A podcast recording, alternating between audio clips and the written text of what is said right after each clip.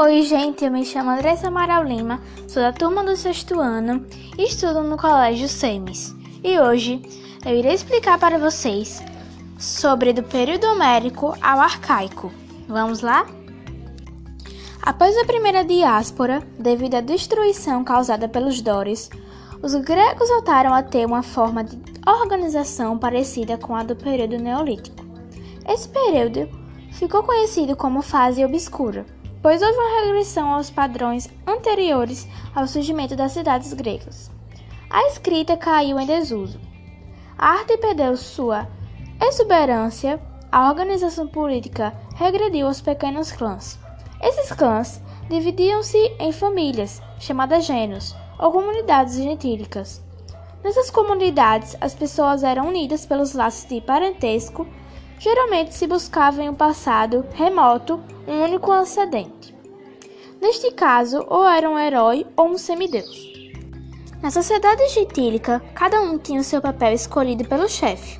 Caso se recusasse a fazê-lo, era expulso. Tudo o que era produzido era distribuído igualitariamente para cada membro do gênus, impedindo assim a ascensão de algum deles. Apesar de a distribuição da produção ser de caráter igualitário, existia uma organização social que favorecia aqueles que tinham um grau de parentesco mais próximo do paterfamilias, chefe dos gêneros. Os gêneros eram um tipo de família formada por várias outras famílias que se consideravam parentes e moravam na mesma terra, onde todos trabalhavam e distribuíam entre si o produto do trabalho. Cada gênus produzia tudo aquilo de que necessitava e as famílias cultivavam um grande espírito de solidariedade. As comunidades gentílicas existiram em quase todo o período homérico.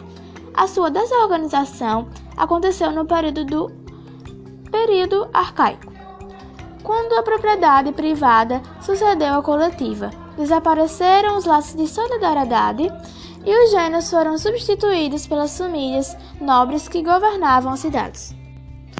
Esse período foi chamado de Homérico, por causa dos poemas de Homero, a Ilíada e a Odisseia. O primeiro relato, relata momentos da Guerra de Troia, e o segundo aborda o retorno de Ulisses à sua terra natal, Ítaca. Alguns pesquisadores são céticos em relação à existência de Homero e à autoria dessas obras.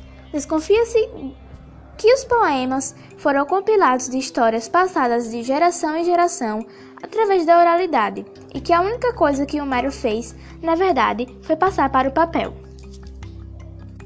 É importante lembrar que Troia era uma importante cidade comercial. Há historiadores que a consideram uma cidade mitológica. Mesmo assim, ela estaria hoje na planície dos Dardanelos, a nordeste da Turquia. Com o decorrer do tempo, os habitantes dos gênios passaram a encontrar dificuldades para manter sua organização econômica e social, pois as técnicas arcaicas não conseguiam suprir o desejo de consumo da população devido ao considerável aumento demográfico.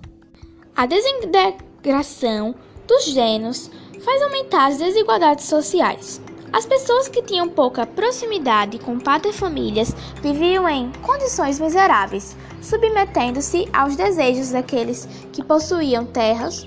Com o surgimento da propriedade privada, iniciaram os conflitos entre os grupos e, para lidar com as constantes crises, os proprietários de terra passaram a formar associações asfátrias.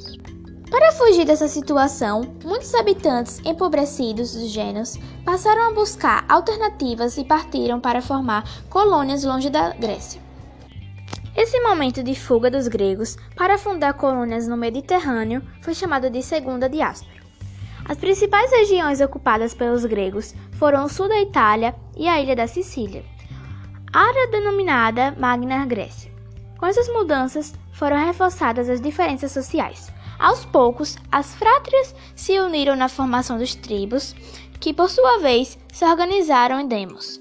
Os demos deram origem às cidades-estado, ou polis. Foi no período arcaico, entre 700 a.C. e 500 a.C., que houve um processo de desagregação da sociedade gentílica e o surgimento da polis, no caso, cidade-estado.